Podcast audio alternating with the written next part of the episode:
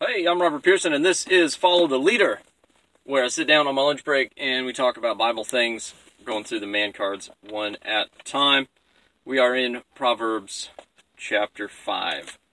Uh, on the card, and the heart of the passage is verses 18 to 21, but I'm going to read the whole, like, paragraph chunk, which is actually 15 to 23, which is 15 to the end of the chapter. Uh, once again, the book of Proverbs jumps around quite a bit, uh, but at the start of it, it's got whole chunks that are all over one uh, idea, topic, or theme. So, here we go. Um, oh yeah, I forgot. Ah, almost forgot. Need to give a disclaimer. This is a very serious topic, and we're gonna get real and uh, pretty pretty salty here in a minute. have some sharp words and about some serious adult topics. So this is the one to put headphones on for, or turn down, or make sure your kids are out of the room, or save and watch slash listen to later, if and you have small audiences around you.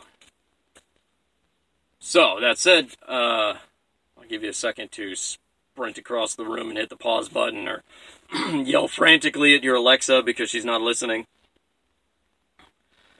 All right, I'm going to start in, and the scripture is really straightforward, so uh, it uh, starts in quickly. So let's get to some Bible versing. Here we go. You've been warned. Drink water from your own cistern and fresh water from your own well. Should your springs be dispersed abroad, streams of water in the streets, let them be yours alone, and not for strangers with you. Let your fountain be blessed, and rejoice in the wife of your youth, as a loving hind in a graceful doe let her breast satisfy you at all times. Be exhilarated always with her love. For why should you, my son, be exhilarated with an adulteress, and embrace the bosom of a foreigner? For the ways of a man are before the eyes of the Lord, and he watches all his paths. His own iniquities will capture the wicked, and he will be held with the cords of his sin. He will die for lack of instruction, and in the greatness of his folly he will go astray. Bible just throws it out there. Let's deal with it. So, how does this make you feel? Uh, is it convicting? Is it, yeah, that's right. How, uh, what's your personal reaction? Will probably tell you quite a bit about where you're at. So, keep your hands to yourself. That's the, uh, that's the straightforward of it, right? If you're married, that's the whole point of being married. Keep your damn hands to yourself. Don't run around. You married one woman, so you get to stay with that one woman. Now, here's the interesting thing none of this has anything to say about falling in love or not having love. All of these are verbs. He tells you to rejoice in the wife of your youth. He doesn't say, oh, fall in love with her. He tells you that her breasts need to satisfy you. He tells you, be exhilarated with her. So, uh, it's a choice that you get to do. It's not, oh, the magical fuzzy feelings didn't happen. Tough crap, dude. You get to choose what you enjoy. Uh, no, you're wrong. Don't disagree with me. That's from a scientific perspective, even in neurology, your brain changes over time. That's how you learn things. If your brain never changed, you would never learn anything. And you can choose to find things enjoyable, or you can choose to find things not enjoyable. So, the verse takes a long time, the passage takes a long time to say a very simple thing. Keep your hands to yourself. Don't go running around and uh, we'll get around to the reason towards the end. I want to take a minute though, because Jesus expands this in Matthew, someplace I didn't bother looking it up beforehand. It's in the the Sermon on the Mount. You've heard it said, but I say to you, um, where he's given all the uh, the instructions on stuff, and he says, if you hate your brother, you know, they say, do not murder and hate your enemies. But I say to you, if you hate your brother, you're guilty of murder. Robert's paraphrase. So, he then says if you look at a woman and think about her, you've already committed adultery. You're guilty of adultery by thinking about a woman that you've looked at in your heart. So let's bring that Jesus' understanding of the Bible to this passage. Don't just keep your hands to yourself, keep your mind to yourself, and keep your eyes to yourself. Your mind will follow your eyes. What you're looking at is what you're going to think about, and if you think about it long enough, your hands are going to follow your mind. Mind follows your eyes, and your hands follow your mind. So, no. All of those garbage arguments that, oh, it's like looking at a sunset. I can admire beauty. Shut your mouth. No, you can't. That's not how it works. You don't want to go fuck a hum, fuck a sunset. That's not, that's not how you appreciate sunsets.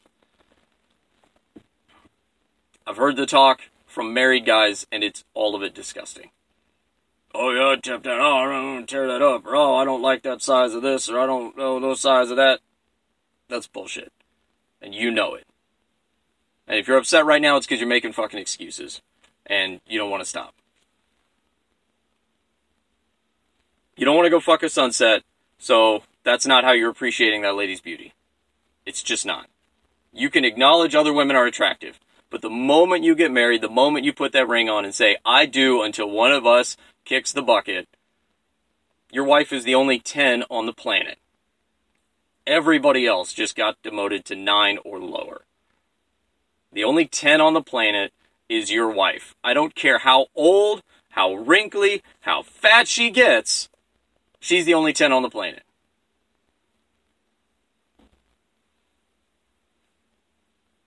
Because you married her, you chose, you made that choice. So she gets to be the only 10 on the planet for you. And you need to remind yourself of that anytime you find your eyes wandering or your mind wandering.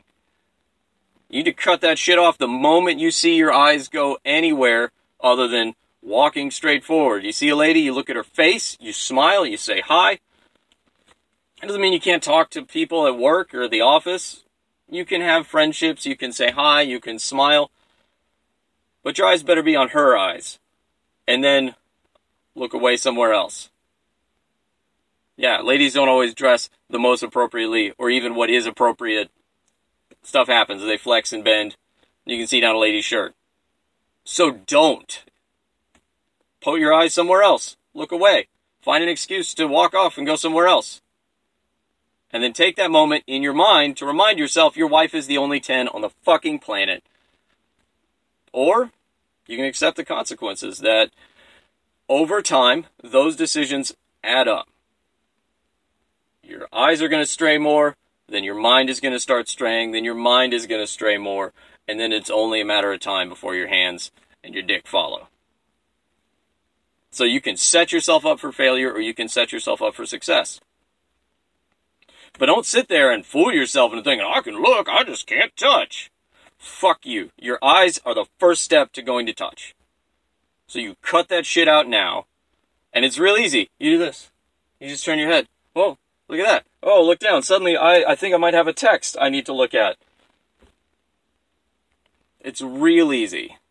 But you have to want to. You have to be disciplined or just admit to yourself that yeah, you just don't fucking care that you're married, and um, you know if something better comes along, you'll take it. But don't fool yourself for a minute and think, oh, just appreciate it like a sunset. No, that's bullshit. Now, the reason why, yeah, the first reason he gives is because God's watching. Yep. Um, Casting Crowns is a good song that's like uncomfortably convicting for most stuff. But more than God's watching, they immediately, like, he just throws it out. Like, of course, God's watching everybody. His own iniquities will capture the wicked, talking about the wicked own iniquities will capture the wicked. And he will be held with the cords of his sin. He will die for lack of instruction. That behavior, those thought patterns lead to that behavior, and that behavior leads to you're going to get fucked. You're going to ruin your life if you allow yourself to go down that path, even for a short while. And it's not a matter of points like, oh, I've been really faithful, so I can look occasionally. You're just giving the enemy a foothold. It's gonna, it's gonna make a little crack, and then it's gonna wedge its way in more into your life. And it's very important that you understand that you need to cut that shit out fast and hard and don't look back. Keep your mind right. That's all I got today. Hopefully, it's something a little more chipper tomorrow. I will see you next time.